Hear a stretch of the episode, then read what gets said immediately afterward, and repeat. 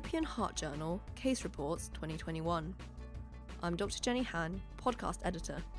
Today, I'll be talking about a case report by Yuji Moritoh, Masahiro Kamada, Shinsaku Matsumoto, and Koji Kido from the Hiroshima Citizens Hospital, Hiroshima, Japan, titled Importance of Blood Pressure Control in Kawasaki Disease with Expanded Multiple Giant Coronary Aneurysms with a 32mm maximum diameter, a case report. The main complication of Kawasaki disease is the development of coronary artery aneurysms. Some of these may be progressive giant coronary aneurysms of at least 10 millimeters in diameter, which can be called super giant coronary artery aneurysms, and are associated with a high risk of rupture. This case demonstrates multiple super giant coronary artery aneurysms in a pediatric patient with Kawasaki disease who was managed successfully with aggressive blood pressure control. The case A six year old Japanese boy with a background of autism spectrum disorder presented with four days of fever, conjunctival hyperemia, redness of the lips, cervical lymphadenopathy, swollen hands and feet, and a polymorphous rash. He was diagnosed with Kawasaki disease and was given high dose IVIG, intravenous immunoglobulin. Four days later, his serum CRP, C reactive protein, levels increased to 220 milligrams per litre, and he was given three days of intravenous methylprednisolone followed by oral prednisolone. On day 13 of his illness, echocardiogram showed dilatation of the RCA, right coronary artery, and LAD, left anterior descending artery and he was started on warfarin. Repeat echocardiogram on day 38 showed severe dilation of the RCA, 21.6 mm at maximum diameter, and also the LAD, 30.4 mm at maximum diameter. On day 41, he was admitted to a tertiary hospital with chest pain. On examination, he had a fever of 38.4 degrees, regular pulse of 120 beats per minute, and stage 2 hypertension with 128 over 75 millimeters of mercury. He also had a systolic murmur due to mitral regurgitation. Investigations showed elevated serum CRP of 21 milligrams per litre, elevated troponin of 0.18 nanograms per milliliter, and ECG showed transient ST depression in the lateral leads. Repeat echocardiogram confirmed multiple coronary artery aneurysms, with marked RCA dilation and expanding LAD. Echocardiographic Z scores, adjusted for body surface area, were used for measurements. The coronary artery diameter of segment 1 was 24.3 mm, with a Z score of 20.8. The diameter of segment 3 was 24.4 mm. The diameter of the left anterior descending branch was 32.6 mm with a Z score of 20.1. There was also a thrombus within the supergiant coronary aneurysm in segment 3 of the peripheral RCA, and the supergiant coronary aneurysm in segment 6 was exerting slight pressure on the left ventricle.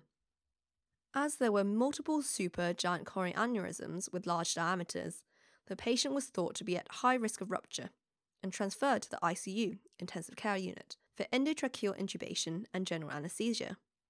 He had continuous blood pressure monitoring, and strict systolic blood pressure control was maintained at 80 mm of mercury or less through many intravenous antihypertensive agents, nicardipine hydrochloride, carperitide, and sodium nitroprusside hydrate.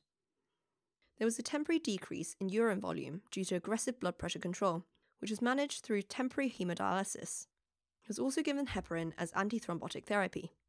For anti inflammatory therapy, he had six days of plasma exchange, followed by infliximab and further IVIG. On day 49, echocardiogram showed almost complete resolution of the thrombus in segment 3 of the RCA, and no further expansion or progression of the coronary artery aneurysms.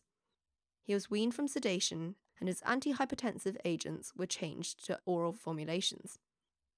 He continued to receive intravenous heparin together with oral aspirin and warfarin with a target INR of 2.5 to 3 to prevent thrombus formation in the giant coronary artery aneurysms Clopidogrel was added as his INR had not reached the target.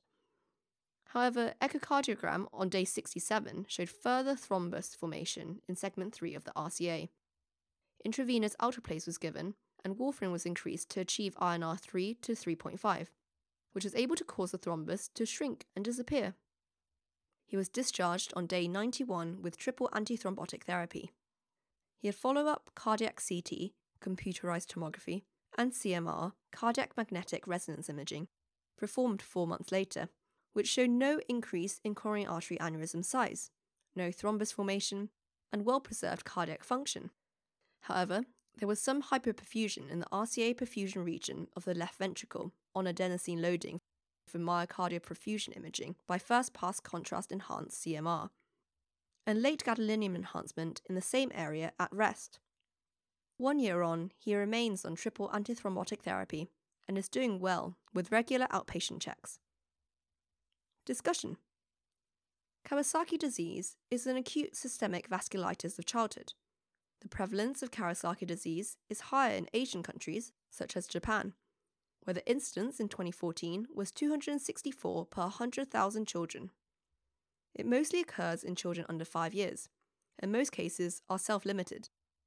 The pathogenesis is not completely understood, but several possible external triggers are being investigated, and several genetic polymorphisms of the IgG receptor have been identified, which increase susceptibility to developing Kawasaki disease. Complete Kawasaki disease is diagnosed through clinical findings.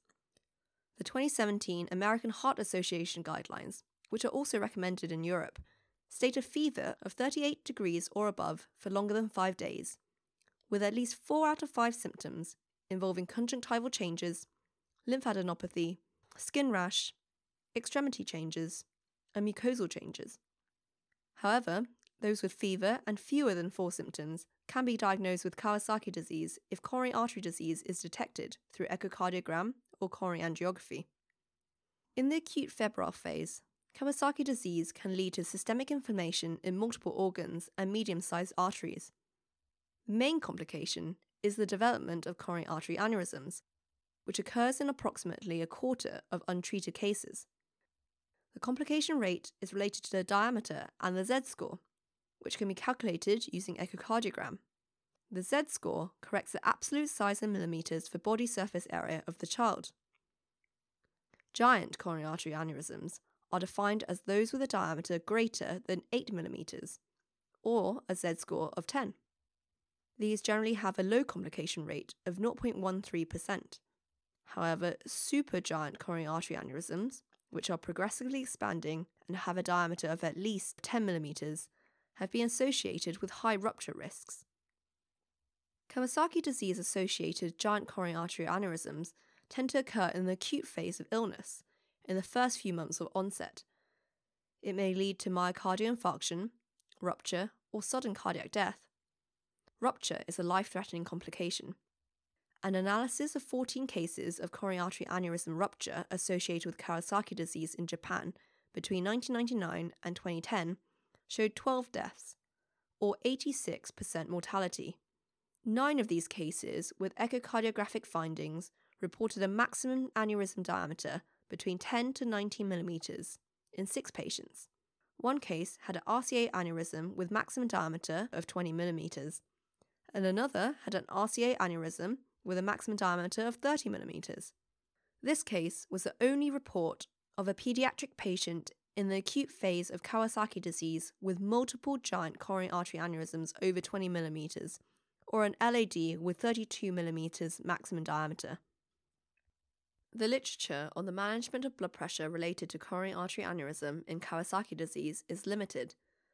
Hypertension is well known to be related to coronary artery disease and aneurysms in adults but there have been few reports on the relationship between hypertension and the development of coronary artery aneurysms in the acute phase of Kawasaki disease.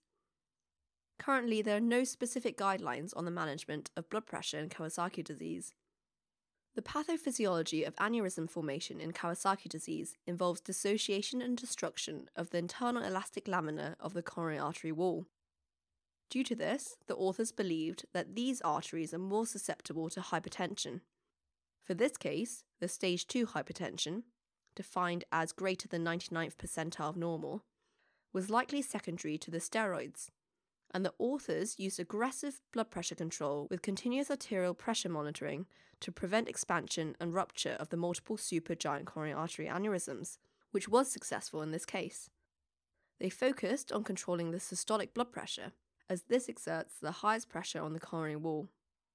For Kawasaki disease, the European or American guidelines recommend initial management with a single infusion of IVIG in the acute phase and moderate to high dose aspirin, at least until the patient is afebrile.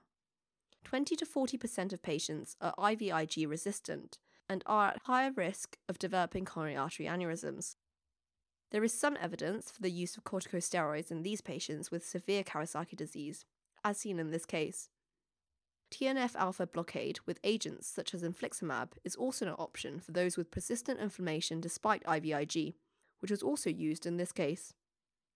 Alternative treatments for IVIG resistant patients include cyclosporin, anakinra, cyclophosphamide, and plasma exchange. Antithrombotic therapy is recommended in patients with medium sized coronary artery aneurysms or larger. Those with a medium sized aneurysm, Z score 5 to 10, should take aspirin at 3 to 5 milligrams per kilogram per day. With the addition of an antagonist of ADP mediated platelet aggregation, such as clopidogrel, those with giant aneurysms may need anticoagulation with low molecular weight heparin or warfarin with INR between 2 and 3, as well as antiplatelet therapy with aspirin. For those at greater risk, triple therapy with the addition of antiplatelet agent can be considered. However, there are no randomized clinical trials for the safety and efficacy of prophylaxis of coronary thrombosis in Kawasaki disease, as the power is limited by small patient numbers. In this case, the thrombus in the RCA reoccurred during triple therapy, requiring alteplase followed by dose adjustment of warfarin. There also appeared to be ischemia and fibrosis in the RCA perfusion region of the left ventricle, shown through CMR, related to the site of the coronary artery aneurysm and thrombus. Late gadolinium enhancement is rare in patients with Kawasaki disease, but it is reportedly associated with long term left ventricular dysfunction. Due to this, a high risk of cardiovascular events still exists for this patient. According to the 2017 American Heart Association guidelines, his risk level is 5.1, meaning he has current or persistent giant aneurysm. This means he will need to remain under careful follow up with cardiology assessment every 3 to 6 months and assessment for inducible myocardial ischemia every 6 to 12 months. The authors have highlighted the following learning points. In Kawasaki disease, supergiant coronary artery aneurysms, which rapidly dilate and can exceed 10 mm in diameter, carry a high risk of rupture. Strict control of blood pressure with continuous monitoring of arterial pressure under general anesthesia can be useful in Kawasaki disease patients with supergiant coronary artery aneurysm. Thank you to the authors of this case report for highlighting this fascinating case for us. And thank you for listening to European Heart Journal Case Reports podcasts. References used to create this podcast and the original case report are available online. Visit academic.oup.com forward slash EHJCR for other interesting case reports. Music is Computer by State Shirt.